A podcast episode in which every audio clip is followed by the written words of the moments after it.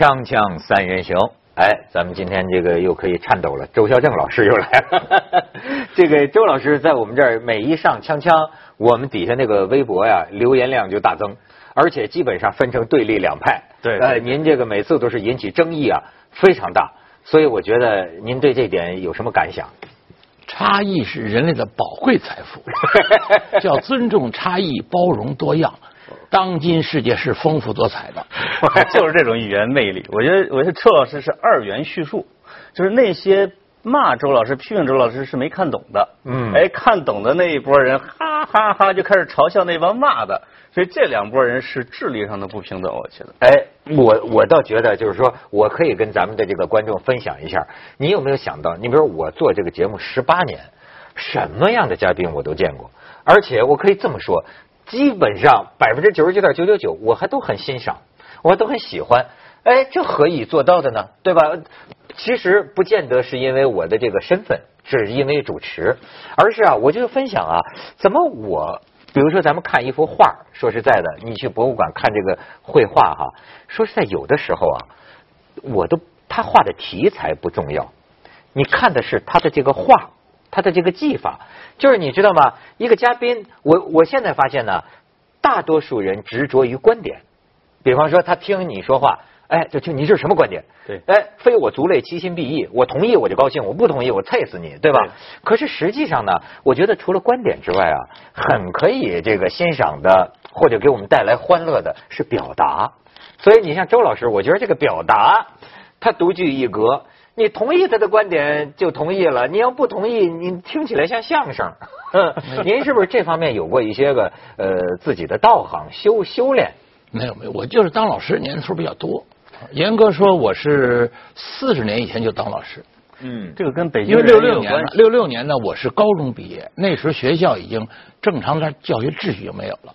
哦所以说那时候又是富克闹革命的时候招来的那些学生，我们高三的学生就是老师。哎，您这种风格是不是在当时文革大辩论、大批判的时候很有威风？也不是，谁都辩不了你大不是大批判、大辩论的时候，我们都不参与。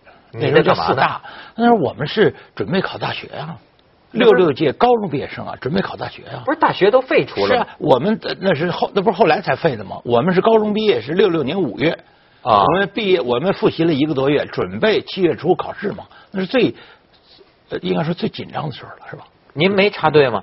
啊，我插队了，毛主席挥手下乡啊，哦两千万呢我是两千万里头一个呀。您上您上哪儿插去了？中国人民解放军黑龙江生产建设兵团。哎，我觉得北京人周老师再加上东北人的周老师，这两个吗，就是这都是说相声、我们在东北种地地方。将近十年，十年。你真的都都会种地？啊，这老农比比比会种地的农民，我们一点不比他差。我从播种到收割，至少干了八个完整的周期。哎，正经八百，我是一种田能手。真的，我今天觉得啊，就是说，呃，就是他们周老这一代人呐，和我们呢，他们这一代很多知识分子，我特别佩服的就在于，我们这一代念书的吧。体力劳动这方面，这就算是都是废了，对手无缚鸡之力。他们这个往往是能农活也能干，甚至能当木匠，甚至能当这个呃钳工、电工，而且又是学富五车这样的一个一个学者。我老觉得这种学者我很佩服，就是他他好像很全面。你这词儿用错了，我们不是知识分子，我们是知识青年。哦他跟那知识分子啊是个政策界限。你不是抓右派，知识分子抓，知识青年不抓右派。我们那之前有别的罪名，但是绝对没有右派的这个罪名。知识青年有什么罪名？有现行反革命啊啊，什么流这个呃耍那都有耍流氓这个有吧？啊有，那肯定有啊，但是却没有知识，却没有右派这个这个罪名。有什么因为它叫政策界破坏限，社会农村生产，那罪名多了啊。那时候罪名得有上百个罪名了。嗯，所以呢，你有时候不得不思考啊，这个比如说你像文革当中啊，你会觉得啊，人的心理啊，是不是有一种容易被催眠或者那样的一种现象？您知道我为什么跟您岔开这个话题啊？因为最近呢。哎，我就说临沂怎么老出事儿啊？临沂方面要警惕一下了。临沂那这一个一个姑娘，呃这个徐玉玉对吧？给骗走了这个学费，对，死了。那我怎么看见这两天刷屏的有个临沂网戒中心？其实呢，这个临沂第四医院的副院长叫杨永信，他自任这个网戒中心的这个主任呢。这个事儿是几年前，对央视啊很多媒体都报了，但是最近怎么这篇文章又出来，又引起一轮这个波浪？这没什么特别的来由，只是有人出来接他，就是进去过的那些人啊，就组成的像联盟一样的，就英雄联盟，我要我要揭露你这个事情，啊，有人把这个事情就给爆出来了，还是说他没得到什么处理？停了，就现在是暂停了，就是暂停了，就是就是社会影，这是社会影响比较大之后暂停的。啊，就是热了之后就给他这个先先是暂停，但是并没有取缔他的资格，因为他的手续都是合法的，他也是挂靠在医院里边的像一个科室的。三甲公立医院，对对对，就是他有一个很很很正确的保护伞，就跟以前的收容遣送的时候，有有人把这个收容遣送站是设在一个精神病院的一个什么后边院的挂靠的，那这是一条龙的一个合法的一条龙。哎呦，我看的这个一有一个人写的，就是在这个网网瘾戒断中心，在他这儿待过，后来强行离开之后，这个人写了很长的一篇文章，我看了很生气啊。当然，我不知道这个东西是不是能得到证实。我觉得如果能得到证实的话，就我浅薄的这个法律知识啊，我认为这个杨永信绝对涉嫌犯罪啊。对，就是在这个，而且为什么让我想起就这种愚昧啊，这种搞的这种偶像崇拜，这些家长和这些戒网瘾的人还要给他下跪，什么杨主任这是对的，杨主任这个给了我们新生。我说你这个怎么医院戒个网瘾，你怎么搞这个东西呢？你觉得这是怎么回事呢？周老师，你对这个事儿有有阅读相关的东西？是因为从我们社会学的角度来讲呢，它这是一个现在我们叫由计划经济，我们要变成一个社会主义市场经济，对吧？呃，那么而且市场作为资源配置的，原来叫基础性的作用，十八届三中全会叫决定性的作用，但市场那就是有需求就有供给。首先讲究有没有需求，有。现在中国的精神病的患者，重症的一千多万，呃呃，精精神病患者呢是七八千万，嗯呃，重其中重症的一千多万，他有需求，包括各种瘾，比如说网瘾呐、哎，那我问你，网瘾到底算精神病还是精神行为障碍？轻度、重度，这个有结论吗？对，我们参加过中国的残疾人调查，中国有五类残疾：智力残疾啊、听力语言残疾啊，包括精神病残疾。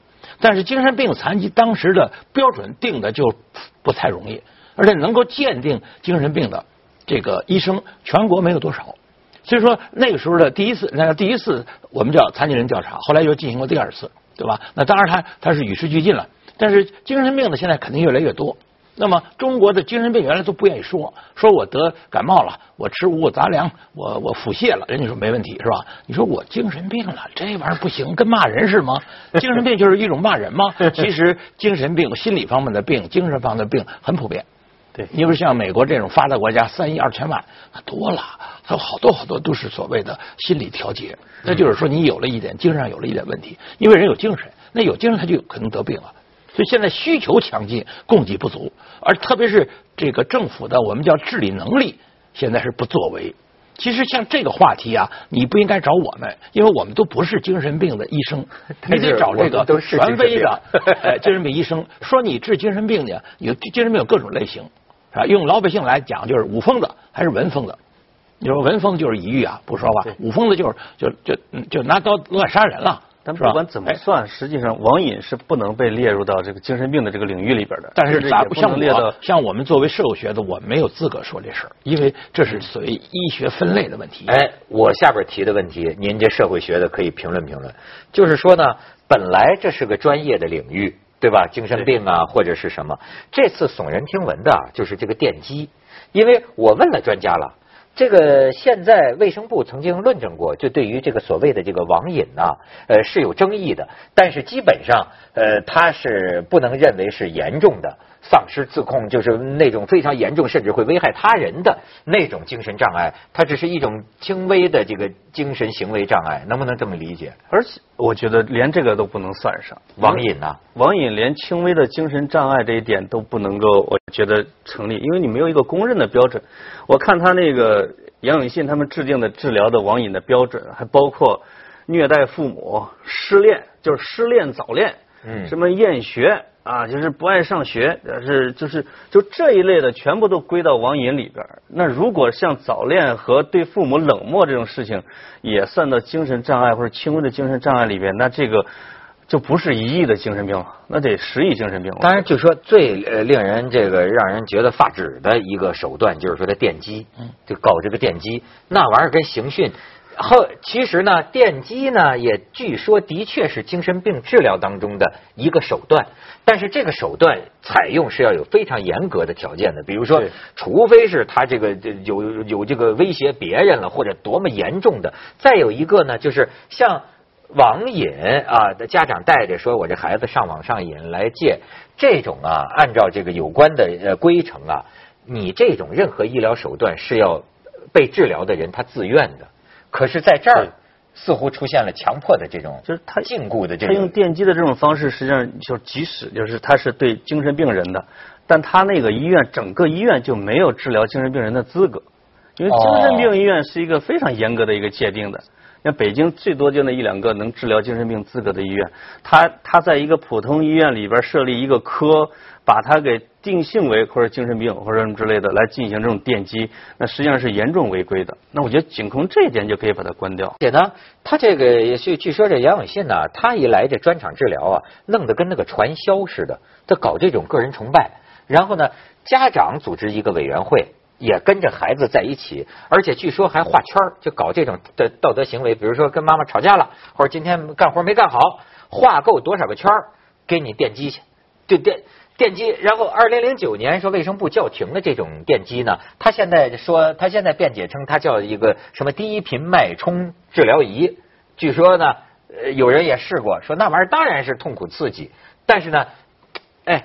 我我说到这儿，您从社会学的角度有评判了吗？这就是有关部门不作为。就说你想，你有卫生部，你有医学的什么学会，你有精神病类的这些医生，你们干嘛去了？你你什么叫叫停啊？你这些有，因为我我参加过残疾人调查嘛，我知道吧？嗯关于精神病类的调查，它叫社会生活适应的能力，它有个等级表，嗯大概有二十个问题呢。嗯就首先你得调查人员，你得够格，而且你得拿他那标准呢去呃去这个，就跟高考似的，高考他得有判分的老师啊，那判分老师呢是个人都能判分吗？对不对？所以说他得有这一套严格的程序，这些责任当然是政府的，你政府你不作为。是吧？完了，你叫停了，叫停了就完了吗？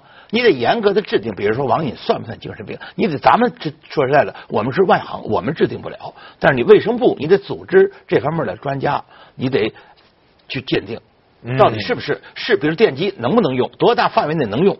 那您怎么理解？比如说这个事儿一爆出来啊，也是两方面争议。对反而是有些那些啊崇拜杨永信的这个家长，为他这个这个呃这个怎么说呢？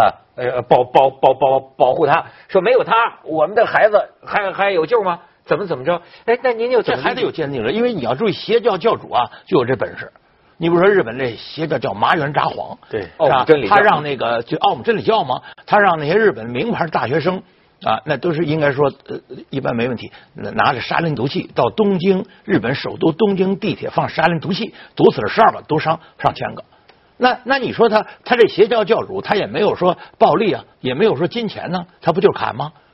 对对，就包括本拉登是，本拉登也是砍呐、山洞里砍，这一帮人呃大约有二十个，一个没上飞机，十九个就劫了四架飞机撞这世贸啊，嗯对不对？那也是你说你说，如果你要当时你要问这些撞撞撞飞机的这些人，那那本拉登那是神呐、哎，所以说你这些家长受到所谓呃这个某种的呃这个心理暗示也罢，或者某种的怎么样，他当然了，所以说这件事儿，像你说的刚才说那个道理，就是非常呃这个重要，就是知情同意权。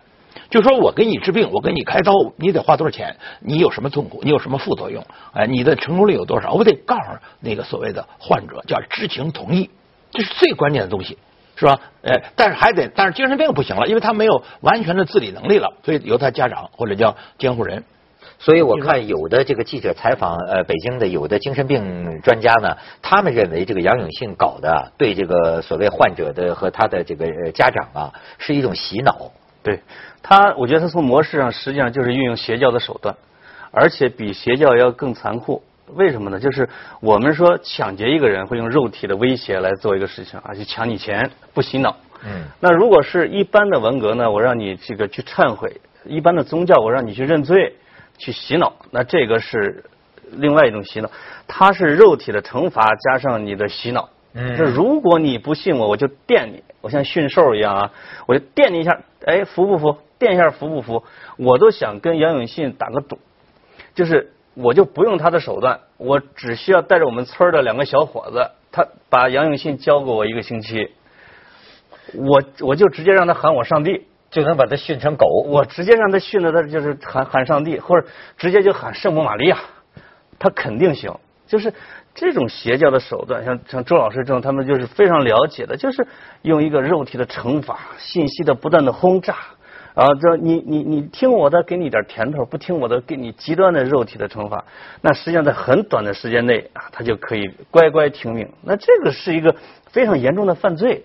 就我的朋友说了，就是如果这种事情发生在美国，一个邻居的电话直接就把他就给逮走了，就判三个九十年还是差不多的。就是咱咱们可以看看这个杨永信，这网上啊那些爱上网的人已经把这个杨永信当成一个叫什么磁暴磁暴什么恶魔了，磁暴不哎，咱看头一个啊，这个磁暴步兵杨永信啊，你什么你电你也麻，这就这可能就是他那个脉冲呃那个那个治疗仪，你再看下边，这就是他所谓的这种电子脉冲治疗仪啊，你再看下边，你看进去的全部都得统一穿迷彩服，哎，呃一起在一块儿这个训训话。对这据说是为了防止自杀的这个这个网、啊。对对，怕他撞墙。哎，这就是我说的这篇文章，我在临沂网戒中心的真实经历。呃你这篇文章如若全部属实的话呀，那这真这太恐怖了呃，真是。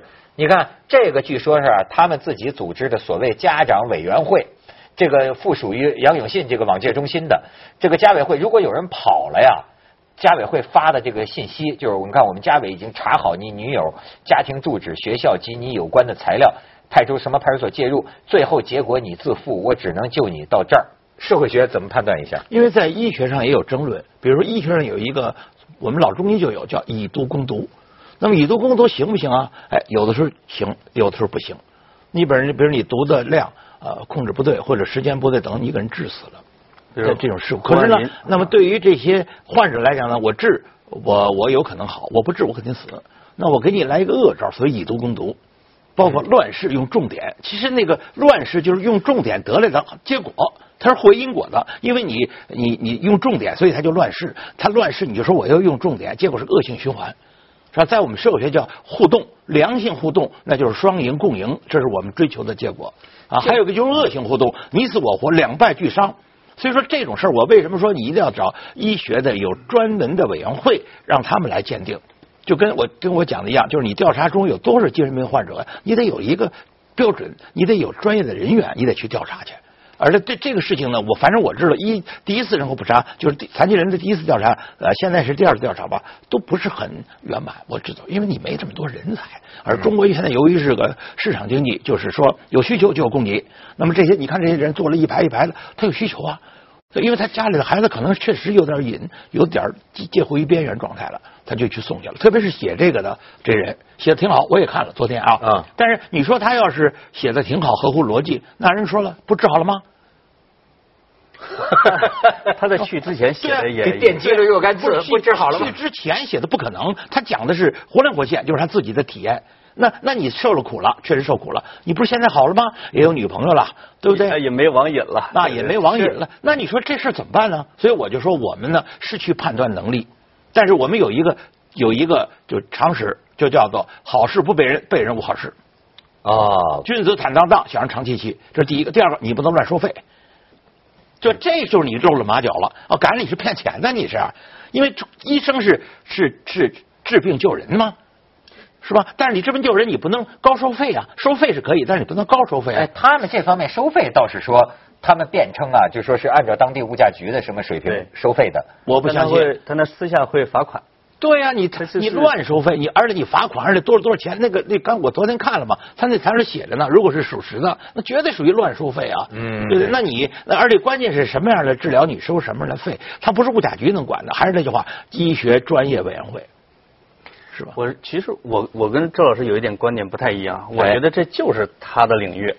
我觉得这个主要还不是医学领域或者精神病科的，主要还是社会学领域的一个问题。就是它的严重也严重在这个社会学这个层面，比如进行人身监禁、失去自由，让你进行互相检举、揭发，你如果不服从就进行电击，最后对你进行完成洗脑。那些家长之所以觉得我孩子比原来听话了、好了，实际上就跟摘掉了某一种反抗的一种因素一样，就是他已经恐怖到让孩子一提起电脑、一提起上网就很惊恐的这种地步。他们叫驯兽嘛，他是用驯兽的手段呢。这这就是很多的历史上很有名的什么斯坦福实验啊，或这种，包括一些电影，它包括《飞越疯人院》这样的电影，它里边的模式跟这个都是挺像的，包括检举、揭发、体罚。他这个精神病院呢，肯定有一定的强制。所以为什么我们以前看过叫追捕，说一个横路径二啊，哎就这意思，就是说给这个给他吃药什么等等的。那就是说精神病院就是在北京的精神病院里也有强制啊，精神病院里也不能说你随时就可以出院呢。你要想出院，那肯定就有人不让你出院的。他跟一般的医院不一样啊，是吧？所以说这个事儿，我一再说，你一定要请专业的人员来，各种观点要摆出来，叫兼听则明，偏听则暗，不能听一面之词，是吧？嗯而且呢，这里还有个度。对，就因为以前我呃我听我听据说前苏联为了迫害一些持不同政见者，也得往精神病院里送。哎，哎，对吧？所以，所以，在在精神病院里头，怎么怎么断定他失去呃正常人的能力？比如说精神病，他要他要是比如醉酒，不是呃他要杀人了，不不负完全责任，因为他已经没有完全的行为能力了。对对，精神病杀人是不能够以命抵命的，当然也得负责任，但是不会说你把人杀了，哦，一检查这人有精神病，所以有很多辩护律师就说嘛，查出来这个家伙他有精神病，那么那就免死，至少免死，对吧？所以这是一个非常专业的问题，我一再的讲，哎，这个我一再说嘛，你你比如说这个这个他这个，我看了昨天的材料以后，我觉得最可疑的就是第一，你有没有一个标准？你的主管，比如卫生部系统，你们有没有这么一个专门委员会对这种事情？呃你们来进行鉴定，因为你们不你们责无旁贷啊，嗯你们不能说我们不知道，我们是不知道，我们外行嘛，你得知道啊。那你不知道成吗？再说那乱收费的问题是吧？还有的就是这个呃这个这个包括宣传的问题，因为这个人他经过了呃这个折磨，完了他写的一东西，因为我看他写东西还是合乎逻辑的。而且基本上应该说是他的亲身体验。对如果他没有这种体验，他编那就是那就是故事大王了，对超级大王了，对对不对？可所以说我就想了嘛，他要他要是没编，他他现在挺正常啊，对不对？那你受了这点苦，值不值啊？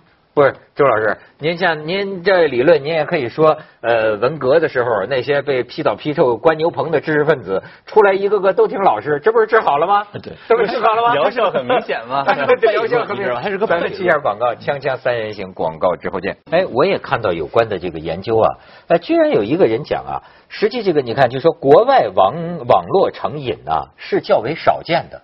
呃，但是呢，就说呃文章标题叫“网瘾为何找上中国孩子”，就是目前似乎表现出来中国的孩子这个这个上网上瘾呐、呃，包括这个游戏上瘾呐、呃，一个是非常极端，再一个是百分比上来讲啊，似乎还是较高的在世界上。他们就去分析出是什么原因呢？父母，我觉得是在父母，因为就是这个中国和西方的孩子，我都见过一些，啊包括一些我我看到的体验。实际上，呃，也做了一期节目，就是怎么让爸爸戒掉网瘾，让妈妈戒掉网瘾。孩子的网瘾往往是从大人来的，首先是大人自己是一个网虫，或者自己是一个麻将大师啊，就是孩子往往缺少父母的陪伴的时候，他就会去寻找别的娱乐方式，比如说，爸爸，你陪我玩会儿游戏，哎，去手机吧，把手机给孩子，孩子自己就玩起来了。就是我看了一个数据，就是最近的调查，就是中国已经有一两千万的孩子是五岁以下第一次触网，就已经开始自己玩了。啊，那这个数字是很大的。他另外就是家长呢，就是缺少科学的啊这种对孩子的教育方式，自己本身就是一个习惯很不健康的一个人，又不知道怎么去跟孩子相处，让他去成长的人，往往是自己烦了就让孩子去去上个网什么之类的。等孩子就是兴趣来了，你又觉得他上网瘾了，嗯，那他只好借助杨永信这种暴力的力量来实现自己的目的。所以，这个的很大的一个一个一个责任应该在父母身上。我觉得你的你的你的水平太差，你的你的教育方式太差，你只能求助于暴力。那很多，比如像我们的孩子，我们是不可能把他去送到那个地方去的。我看这篇文章的这个分析啊，就是讲，就说中国孩子，第一，你比如说，按说他们应该多点体育运动，可是中国体育场所非常少，好像这个呃儿童现在你看孩子越来越不动了，就在屋里呃打打打游戏机，对吧？二一个呢，独生子女他没伴儿，他没伴儿呢，最后他就以电脑网络这个为伴儿，所以呢，似乎就显得中国这个问题比较突出。一个就是经济，中国的经济呢，应该说前几年突飞猛进，包括这个电脑，包括网络也是突飞猛进。现在有手机的，据说得有十七个亿到十个亿了啊，就这几年啊啊，包括我们的网络发展的也是全世界最快的，这样就欲速则不达，过犹不及，它就出来弊病了。因为你长得太快了，你长太快了有巨人症了，你的骨头就酥了，你动不动就折了，是吧？所以说人家不能长太高啊。你比如说你多想当篮球运动员，你长一三米麻烦了，他们人长到二米二以上就有麻烦。所以说人家说了，这个最棒的比如 NBA 中锋没有超过二米二的。二米二怎么了呢？二米二就是